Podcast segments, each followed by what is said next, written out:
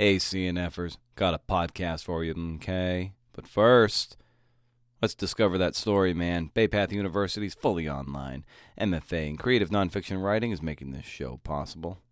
And grit and sweat and blood just mine, not the MFA programs. The faculty has a true passion and love for their work, shines through with every comment, edit, and reading assignment. The instructors are available to answer all your questions, and their years of experience as writers and teachers have made for an unbeatable experience. Head over to baypath.edu slash MFA for more information. You ready? Huh.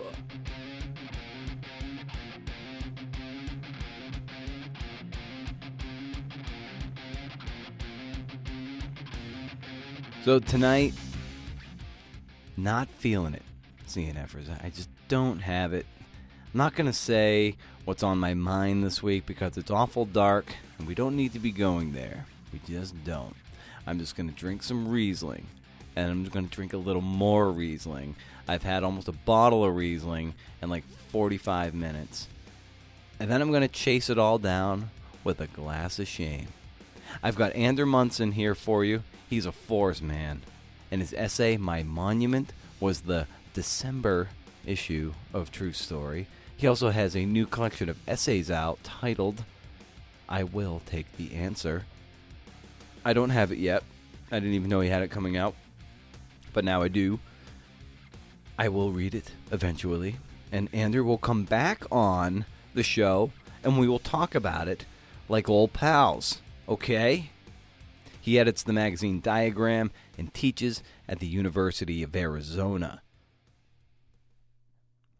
What you're going to want to do is head over to BrendanO'Meara.com. Hey, hey, for show notes, newsletter is the jam. People are kind of jumping on board. It's uh, it's pretty cool. It's the thing. It's what we do. It's what we're doing here. You can also connect on social media at CNF Pod across the big three. As you know, not really there that much, but I'm there enough. So if you want to say hi there, I'll say hi back. Subscribe to the show on Apple Podcasts, Google, Spotify, and Stitcher, of course. If you're feeling kind, I'd happily take a rating or a review on Apple Podcasts.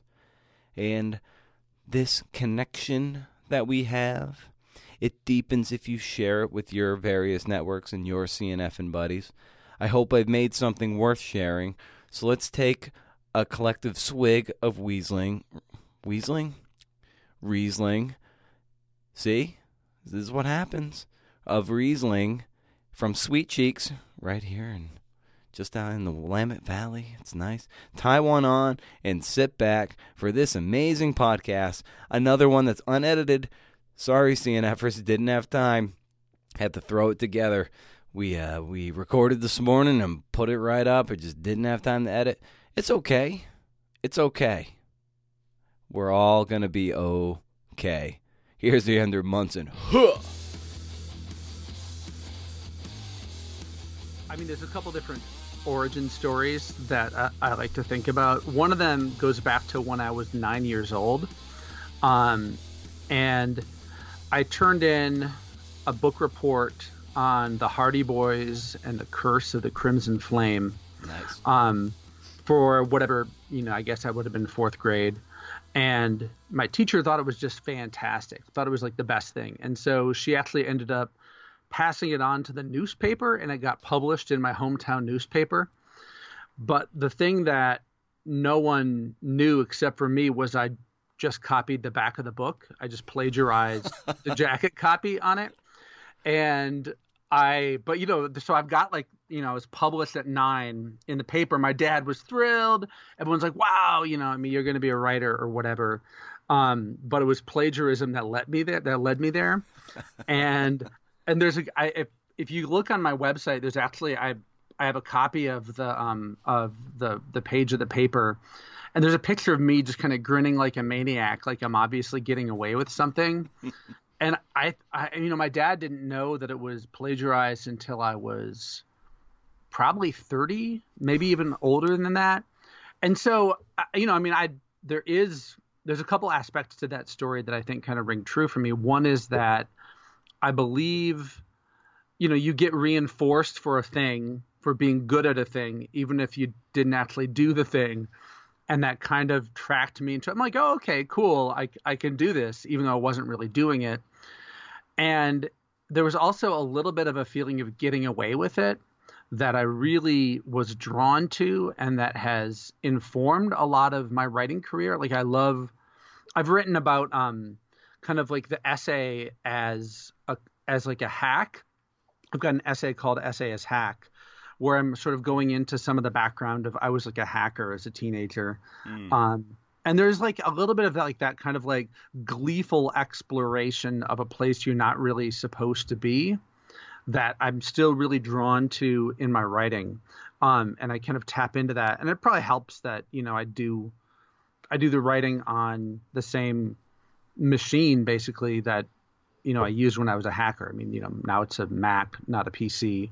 But like there is that like that sense of like interfacing with like the unknown with technology and kind of getting away with something. And in particular the true story essay, like the idea of writing like an essay and like a long essay, which I've been working on for a long time, about like my giant 15 foot Rudolph, which is a truly unliterary subject, gave me a lot of pleasure. So, like, I mean, I think you can trace a lot of that back to that kind of early reinforcement of cheating my way to success at nine years old. Well, and there's there's an element to that of even though they weren't your words, but you got a certain reaction, be like, oh, but maybe if I do craft something that is of my own, I this kind of feeling of that that connection and that validation, you know, if you can do it yourself, yeah. it's like all the more powerful, right? Yeah, I mean, substantially more powerful as it turns out. Yeah. Yeah, and it's so so if that was the maybe the uh, one kernel of of uh, of the origin story, what would be the one you, that you can point to where you actually you know did something that was solely your own that was maybe equally validating that uh, kept you on kept you on this path? So I mean the other and this is probably like the real story was uh, you know I was a physics major when I went to college, um, and then I was a computer science major, and then I was a psychology major. And you know i mean i was kind of always coming out of the sciences like in some way. And then i ended up taking a a fiction workshop um, maybe my sophomore year. And it was the first time that i kind of got out what at least what i put into a class. Like i was you know i was a pretty good student and i'd get bored really easily um, which is why i left physics because i you know was good enough at it but i just got bored. And then same with computer science and same with psychology. And but like when i was in this workshop i'm like oh i can make something and sort of put it into this group you know a small group of people that and i get this feedback on but you could also see it kind of like lighting them up in certain ways. And i really loved that. Like that immediate kind of connection to the audience and to the idea also which i wouldn't have been able to articulate at the time but i can now that through the craft of writing and revising a thing, like you know, you get to build this artificial intelligence, which is like the I in the essay, that is smarter than you, funnier than you, sadder than you, like whatever version of you you want it to be. But you get to build that over, you know, in some cases like 30 drafts, which is probably what it took to do the My Monument essay. Um, and that was really appealing too. So it's not just the thing that you can do in the moment, but this version of yourself that you can build and that can entertain people and also be sad and you know i mean try to have like a, a wide emotional range. So that's when i think it really got me that i i could do this and i enjoyed doing it.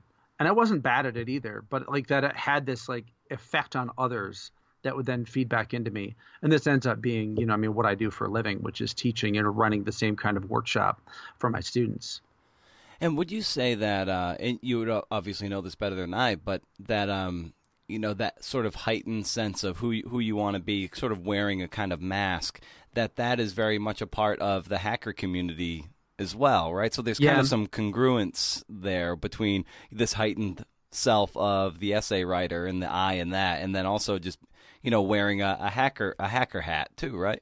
Yeah, for sure. I mean, like you know, you have you mostly know people by like your online handle, um, and mine was pretty regrettable. I, I went by the Grim Reaper.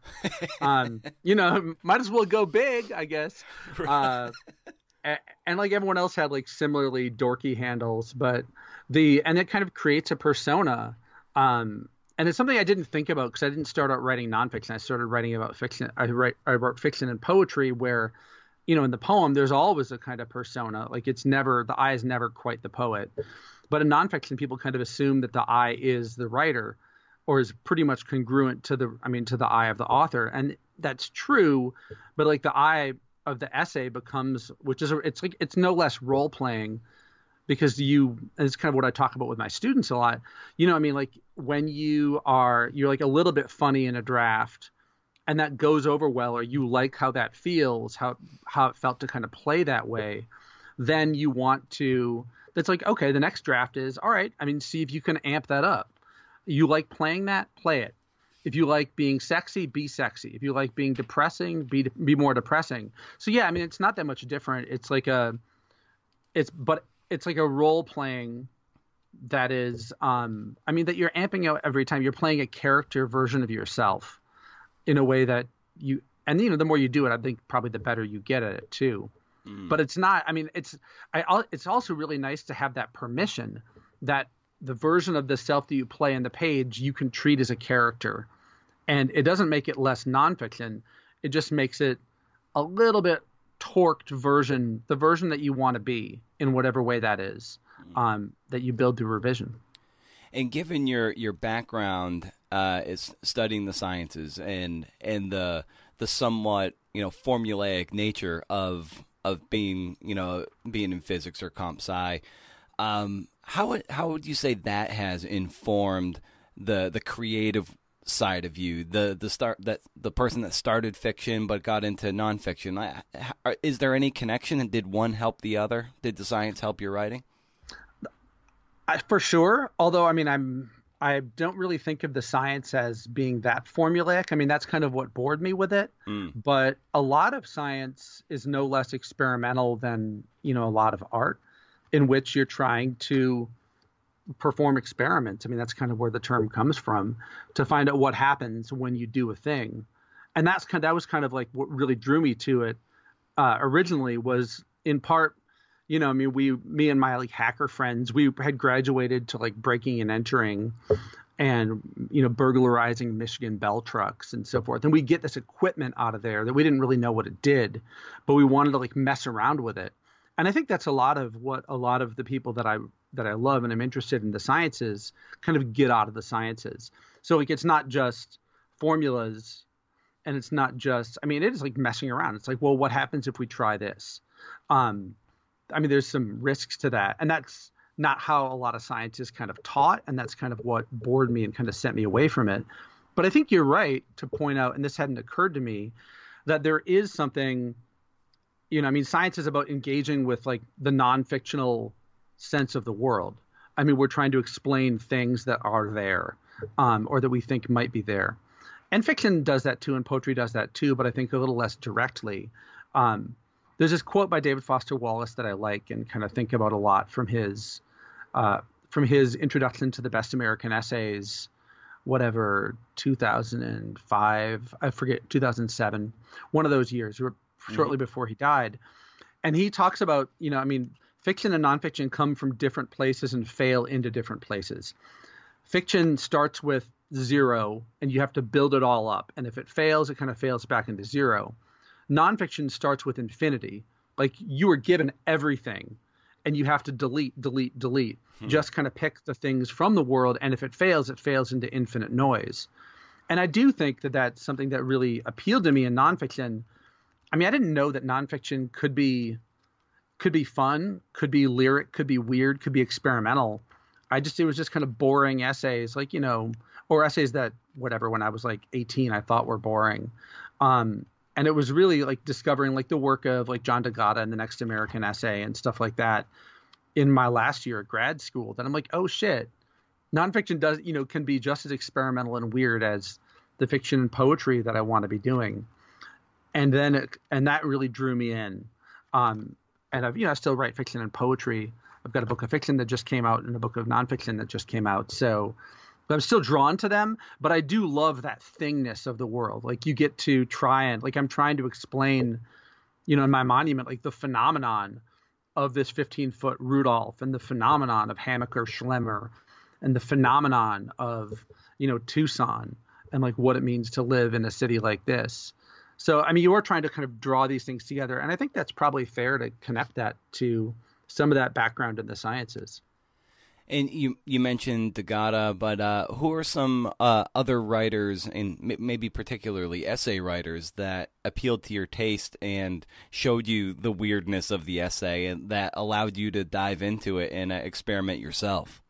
I mean, D'Agata definitely gave me some permission, and like especially his both his own work and the work that he was kind of collecting in the next American essay, which really introduced me to a lot of writers that interest me. Um, Albert Goldbarth is one of them, really fantastic, interesting writer.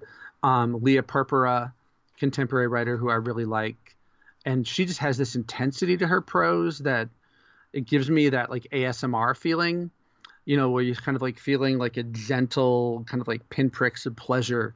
Like she's just such a sentence crafter that I, I very, I mean, bedazzling when you read her work. And I, I love, love, love her stuff.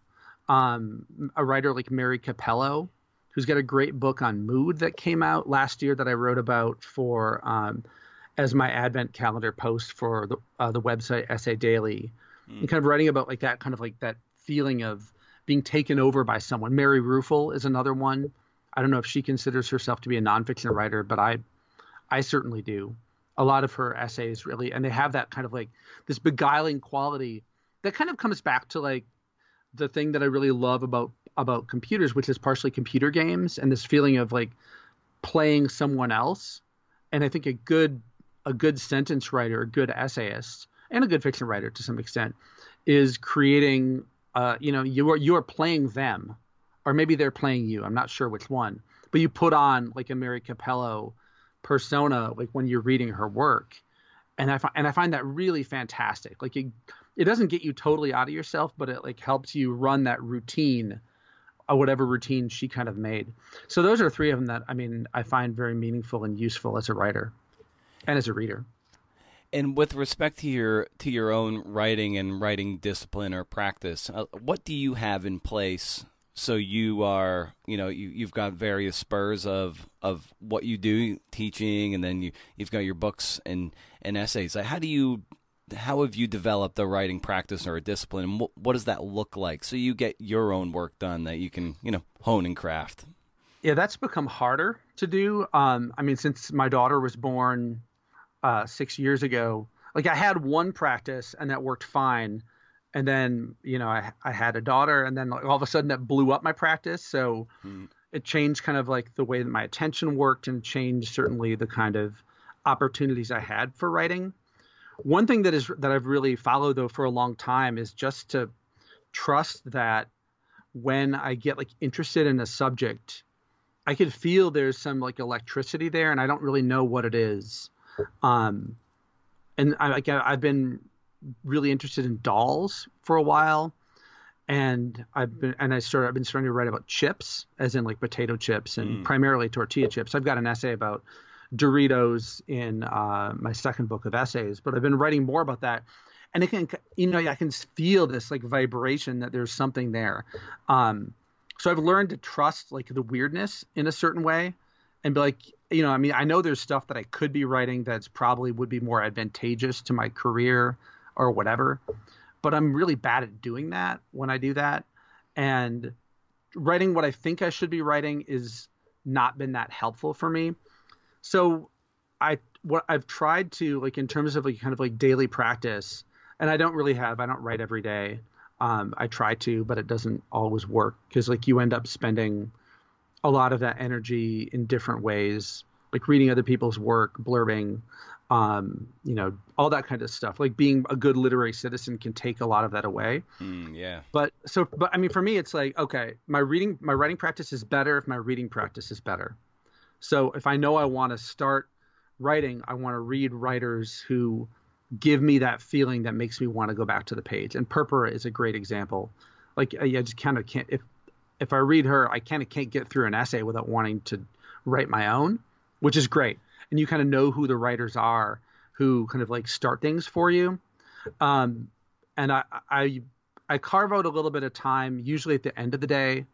Um, my family goes to bed usually around like I don't know 10, 10:30. My wife goes to bed, and then I have between then and uh, the time I sort of fade out, maybe midnight or one o'clock, to get some reading in, and then hopefully go back to the page and kind of think about uh, trying to do something. So that's I'm trying to use that kind of liminal space, kind of at the edge of the end of my conscious day, to get back into it and that's that's compositional. I mean, revision doesn't happen then as easily. Mm. Revision takes more kind of like conscious, the sort of conscious brain, middle of the day brain, where I could go to a coffee shop and put on my headphones and like listen to something relatively ambient, and kind of then try to start tuning things in. I love this idea of of you like you're reading someone and they inspire you so much to pick up the pen yourself. I, I, I love it. I imagine that's what some of the best musicians are like. They listen to a certain track or an album they're like oh i gotta pick up my guitar now. Because they that band just unlocks something. Like they did something now it's they've risen the they've risen the water so i can actually i can do that. I can do something. And i, I love that you know you read someone and you're not necessarily like ah fuck them like this is bullshit. And like sometimes that too though like... yeah right? Like that's that's the battle.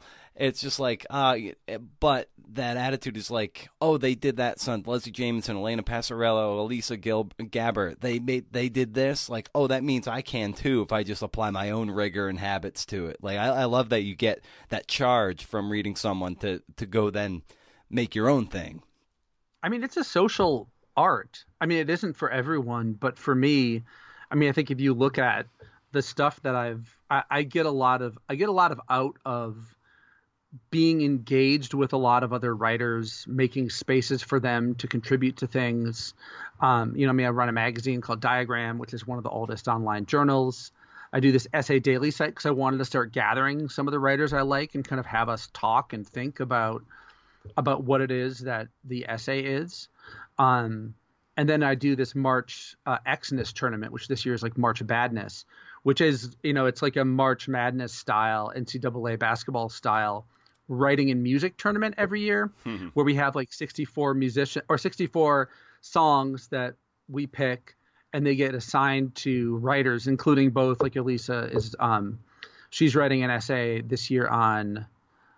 Is she doing Billy Joel? No, she's doing Phil Collins, and Elena Passarello is one of the is is one of our usual contributors. And I love like making spaces that I can get these really smart, interesting thinkers into conversation, and in this case, like into actual competition with each other. Like we actually have games, we play the tournament out, and I love that. I mean, like that social aspect of it really has always driven me as a writer and I, I, get a lot out of that. I mean, not all writers do, and that's totally fine to just like you know hole up and do your thing, be your individual genius. But I really like to be around other people and see what they're up to. Oh yeah, I, I think to be a, a, like you were saying, a great literary citizen, and also just to to engage in this and to you know to be that proverbial rising, have an abundant mindset. It really boils down to community and and lifting other people up and showing what's possible. Uh, you know, to get out of that toxic jealousy that a lot of us have at one point or another probably fallen victim to. But when you frame it around community and these things that you're building, you know, digitally, and so people can engage remotely, it uh, it gives every it, it's a, it lets everyone in on the joke instead of excluding people.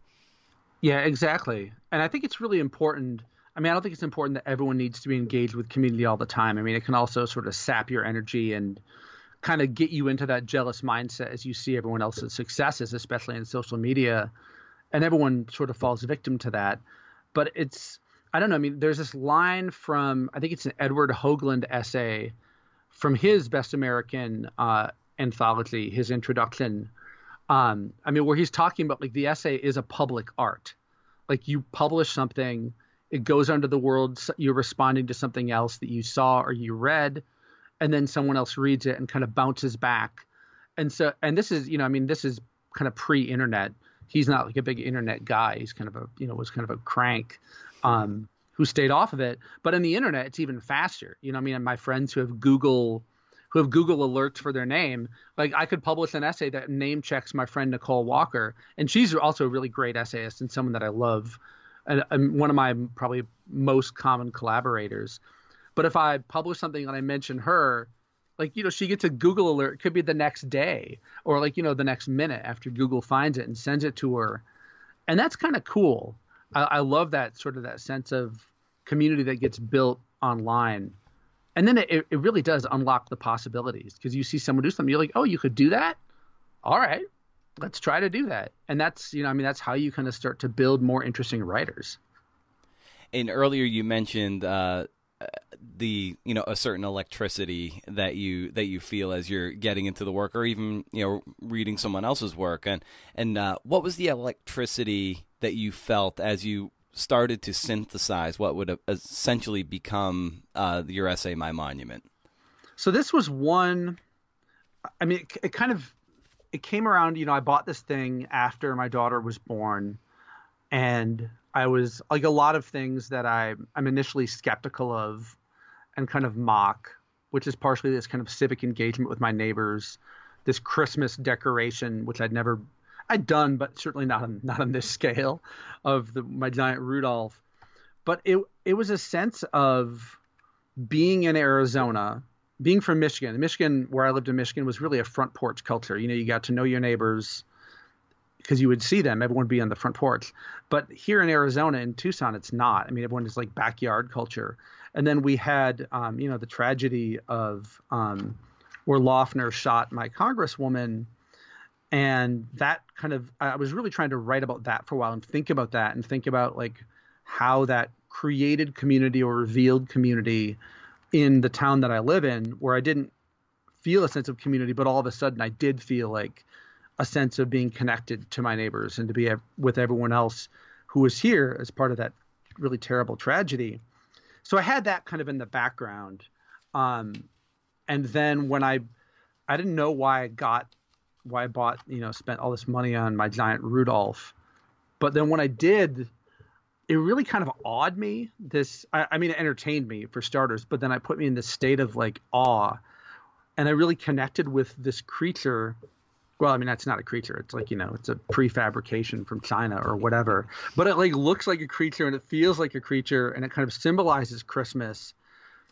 And I knew I had to start writing about it because I didn't know what was there, but I didn't know, I didn't know uh, like the sort of form it would take. Originally, I had um, I you know I usually do like a dry January, and this, which I like in some ways. In some ways, it it's you know it's not, it's not an easy challenge because I you know I like drinking also. Yeah. But then during January, I was like, all right, I've been like writing about this this Rudolph, and I do find myself with with more energy in January, uh, which otherwise goes to I guess alcoholic like obliteration or numbing in some way, which is sort of depressing to think about. right. But but then I'm like, all right, you know, I have all these ideas for new projects, and so I'm like, I'd written like I don't know, fifteen thousand words about Rudolph and I'd been talking with Chris Schaberg, um, who is the one of the editors, or probably like the main series editor of this project called Object Lessons that Bloomsbury does. These kind of little books about everyday objects, and you know, and they're they're really cool, and I like him a lot. And he's been trying to get me to do one for a while, and I'm like, well, what if I, what if I propose a book for them called Big Fucking Rudolph? and that was so I, and so I, I did a proposal and and and I'm like, you know, I could totally. I mean, this is the books that they do are about maybe 20, 30,000 words, so it's like almost half of a book I'd written at that point. And he was super interested in it.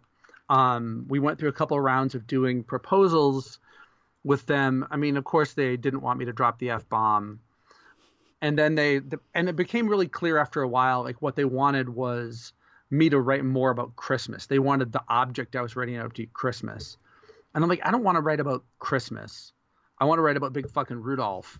Uh, I mean, that's the thing that I want to write about. And then eventually I just kind of pulled the project from them and just realized it could be this its own thing, which then event, I, it, this is like an essay that's in the new book that's coming out on Tuesday called I Will Take the Answer. Um, and it's and that book is kind of about Tucson and grief and pop culture and weird shit. And when I was working on that, then I'm like, I also pitched it to True Story because I've, I like True Story and I've worked with Hattie before over there, and it seemed like the kind of project that they might be into. So then, you know, so like then it became, it's in one version in the book. it's in another version in True Story because we did some really substantial edits, and Hattie's a good editor, and they have a number of good editors over there who had some strong suggestions. So then it kind of like it found a couple different forms, which happens a lot to my essays, um, and that's fine. And the book collects one of them. True Story has the other one, and then there's this other weirder, maybe longer version that might have been an object lessons book, but probably never will be. And yeah, this essay is it's broken up into the uh, lots of little chunklets throughout the the entire thing, and it's one of the longer true story essays I've read. It might even be their longest. Yeah. And uh, and, and so, what was the you know what was the sort of the structural strategy of breaking it up the way you did throughout the entire essay? I, you know, I use sections a lot um, in essays, and I like the idea of chunklets because like that's really a better term. They're not exactly sections; some of them are pretty short. But I, I like the idea of bringing. I mean, it makes them modular, which allows you to like revise and also bring in a lot of other shit that's not necessarily really inherently connected to the subject that you're trying to write about, which I think is really important. And it, like it's my most common when I read essays for diagram it's my most common critique that I that I think is a useful critique is especially if someone's writing something like really um, autobiographical or about a kind of trauma experience. The it can have a real intensity to it, but almost always it can be improved by adding in other stuff that's not related directly to the experience. Kind of expands the electron cloud of the essay and the emotional range or the intellectual range of the essay. So I really like the idea of trying to, you know, I mean, I knew I wanted to write, had to have Rudolph. I knew I wanted to write about my neighbors. That kind of like led me to write about family, led me to write about the desert, and then I and then I started wanting to bring in like Pliny the Elder, um, and then and these like sort of like classical ideas of like the Colossus. It was originally called like My Colossus or something like that, and I kind of took that took that down. But I like but I like their being able to throw in these uh, somewhat oddly sized chunks. And then it also creates the opportunity for me to um, to then kind of like pull these threads through. So like you know, there's a number of narratives that kind of goes through or arguments that the essay is making, uh, and then you get these like nice moments of where one section will echo another section or like respond to another section or like riff on or try to negate another section. And I like that. And it also creates like, I don't know, I mean, more different emotional tones or sort of like tones in the essay. So I could be serious in one, I could be funny in another, I could be kind of a dick in one, and then, you know, try to be vulnerable here. So I, I like that aspect of it too. Yeah, it was uh you know it's kaleidoscopic in a lot of ways like you can really turn this and it, you get different different colors that really pop out and you get different patterns showing up in front of your eye you know specifically you know one i think on one night when you like um, just pulled the plug on on the, on the rudolph and it's deflating you know you uh, took took that as a moment to reflect on you know your aging cat and like her you know having to eventually most likely as we all as all pet owners do if is uh, to eventually you have to make that decision to put them to sleep. And so, like you, you, mm-hmm. you know, there was an element that you know that maybe didn't feel like it was going to be there when you started writing this essay, but it's probably something that just came to mind. You know, as you're watching this thing deflate, and you're kind of like caressing it down till it till it's yeah, I'm no holding longer it. conscious. Yeah, yeah, and it's like that's a really sad moment in the essay. And you know, I mean, the cat that I was writing about did die. She died in December. Oh, I'm sorry, um, man. I and that was yeah, I had yeah. we lost a couple dogs in the last two years to you know just had to put them to sleep. And yeah, old dogs, but like yeah, I feel yeah. the pain, man. yeah, I mean it's brutal, but it's something that you know as a pet owner you're basically signing up for. Uh, I mean you're going to outlast most of your animals, hopefully, and but at the same time, you know you have you have access to that. Um, and I'd been yeah, she was an old cat, so it was one that I was not. It was only a matter of time, but and I guess I'd had that on my mind for a while. But that's the thing I love about, I mean, about essay writing or about nonfiction in general is like, you know, you're writing about a thing, but that thing leads you to all these other things that you didn't know you were thinking about or that you were relating to the thing you're trying to write about that show up in the peripheral vision. So I, there was a lot of discovery in this process. I mean, this essay also took me a lot longer.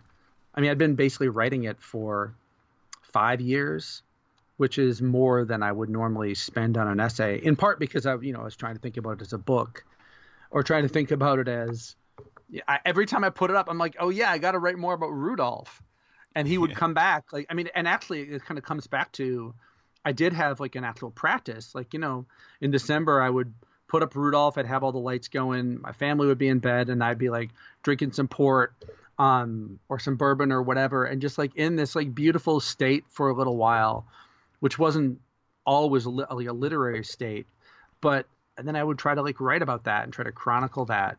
Um, and the part of the project of the of the essay then was also trying to, you know, I mean, Rudolph is ongoing. Like I still have him. He's going back up. He was flying this year, and I want him, you know, but I can't write about him forever. Or I mean, or maybe I can. I wanted to at least be done with like this iteration, this iteration of Rudolph, so I could move on to other projects. But who knows? I mean, he's Hammacher Schlemmer will apparently like re- un- will replace him unlimited times forever. right. So he's like a forever pet, which is also just a, a stupid and unsustainable thing, but kind of marvelous and American in the same way. Uh, which I really and if I were going to do this as like a book version of it, I was really interested in trying to like dig into the sort of the sort of sustainability aspect of that and like where you know I mean wh- how does that work financially or in just in terms of the environment or whatever. Hmm. But you get a little bit of that in here, but not that much. One of the I one one of the very very tiny sections that you write is the the pleasures of homeownership, and you, you write it in its very very short section, and you know you, you end it with just saying, of course, everything eventually becomes a ruin, but our most important jobs as humans is to resist ruin. I underline that because that there's eh, there's any any number of things you can unpack there. You know, as we get older, as we start pushing into middle age, is like, how are we going to stem the tides of our bodies breaking down and every damn calorie we eat seems to stick to our body and we're just getting like yeah. breaking down and for, you know facing our own ruin i wonder like it is was that something you were kind of uh, thinking about as you were synthesizing that little thing yeah for sure I, I mean like that's it's something that you know I didn't really think about much when I was younger. Well, I mean, I did in certain ways. It's like my teeth were. I had like a really bad habit of just drinking a shitload of Coke um, mm-hmm. every day. Like I drink like a six pack a day, and so even when I was this when I was like 16, I'd be it was part of my hacker sort of days. I'd drink a lot of Coke and do a lot of hacking. Yeah, uh, I was I was really popular and cool, um, and but like it created these really bad dental problems where it would just like erode my like the enamel on my teeth. So like my mouth was kind of breaking down at that time. But now, yeah, I mean, I've me and all my friends were like, hey, all of a sudden, things in the body are sort of not not doing what they're what they used to do, at least not without like really a lot of effort. Um, and then you know, you thinking about that, I'm thinking about mortality, thinking about my daughter, thinking about her outlasting me, like what of me is in her what of the pleasure of even I mean, and she fucking loves Rudolph. like she was like so into the giant Rudolph, and trying to do I mean, trying to create like a, a kind of like a holiday experience for her also that'll be memorable every year at least until you know she's too old to really care about the fiction that we tell kids about Santa and all that. Um, so that was also part of like thinking here. Like I'm I'm really into doing the Advent calendar I do a big admin. I have like a, I have a uh, card catalog like you know they used to have in libraries. I bought one from Western Michigan University when they were getting rid of all theirs, and so every year I do uh, a, an advent calendar with the drawers for her. Hmm. And I just love that. I mean, that sort of ritual. I'm not religious, but I like ritual, and so I like the ritual of opening things like every day and seeing something, which is also why we do the advent calendar most years at Essay Daily too. That feeling of engaging in a thing every day, I think is good and sort of meaningful for me. And it does make me feel, and it's related probably to mortality, I guess, too, or to like the, to like, you know, the slope of everything toward ruin. If you have rituals that you engage in and you try to do them every day, it's trying to achieve a kind of immortality, you know, as long as you can do it, or a kind of infinity. Um, at least for the days of Advent. The rest of the year, you can't. I, you know, I don't get around to doing it, but if you can do that, like then you uh, then I feel like you really can create something that the implication is you could do it all the time, and you could keep doing it forever until you can't. And towards the end of the essay too, uh, was this part where uh, you know you, you you're taking down the Rudolph, and you're like you're having this you know you are mourning essentially the you know taking it down in that period of time or before you'll put it up again, and it it got me thinking about the the way we kind of really attach ourselves to these inanimate things. Uh, you know, this past weekend, my wife and I traded in our old car, and it was a car mm. we've been driving for over 11 years and you know it just it carried it carried us it carried our dogs everywhere it got us cross country it it just took us everywhere and it was like very it was kind of mournful that just to kind of uh you know to say goodbye to this thing and uh, yeah. So it it made me just think about how kind of bizarre it is but also kind of how you know sweet it can be that we do attach these very human feelings to inanimate things like is that something you kind of you know were thinking about too at you know of course towards the end of this yeah. essay yeah, yeah, for sure. I mean, it's all, and that's that's actually in a certain way that's like half of the project of that cool object lesson series is exploring the ways in which objects hold a lot of us. I'm really into collections. I collect a lot of stuff. I hold on to a lot of things. Um, my wife is a vintage dealer. She sells vintage clothes. So we have a lot of old things, old stuff in our house. And you do, I mean, and I feel pretty, I, I actually am I feel I feel strongly about my car. My wife didn't really care about her car. I mean, she liked her old Subaru. It was like a 2001 Outback. It's a pretty good era of Subaru before they kind of get big and SUV-ish. So she was really kind of sad to get rid of that. But we had to, when we wanted something with, a, with that was a little more reliable. Um, when we had our daughter, but I still drive like my 03 Baja, which is like a Subaru that uh, they only made for three years. It's like the kind of sequel to the Brat with the little truck back and like I'm pr- I was pretty into it. I've always kind of liked it because they stopped making it and it just becomes like an odd like a fetish object. But my daughter fucking loves this thing. Like she's so into the Baja and like talks about it all the time. And you could see, I mean, partially I can see through her like all like the ways in which you kind of em- emotionally become invested in these things. And you spend a lot of time in a car. And I mean, so that's especially emotional for most people. And with Rudolph, you know, he's only up for a month, and that's part of the appeal. Is if he was up all year, I think he would be, and and Rudolph, and also you know Christmas decorations in general. Like you can kind of, you sort of like lose your energy for them in a certain way. You got to put them away, and you got to put them back up, and so like you have to limit that, or else it's not fun anymore. At least for the time being, I kind of do want to buy like you know another like eight of them. but I don't have enough room in my house. yeah, so Ander, I, we're kind of up against our, our, time here, which I hope will just be the first conversation of many because this was a, a, lot of fun getting to yeah, yeah getting to un, unpack this essay. This essay was wonderful. I, I, had a lot of fun reading it. It goes in so many great directions and it's I think anyone who's lucky enough to to pick it up and read it's going to get a lot of fun out of it. So uh, thank you for the work for sure. Yeah, thanks, and thanks for the work in reading it and talking about it too. Oh, of course. And uh, where can uh, where can people find you online, Ander, and uh, you know, get more familiar with your work if they aren't already familiar with it? So the primary space is otherelectricities.com, which andermonson.com also will redirect you to. But I just don't like the idea of having my name be like the website. Like there's something like off about that. Maybe my Midwestern ass just kind of couldn't quite tolerate that, but I also had to buy it before someone squatted it and tried to like sell it back to me.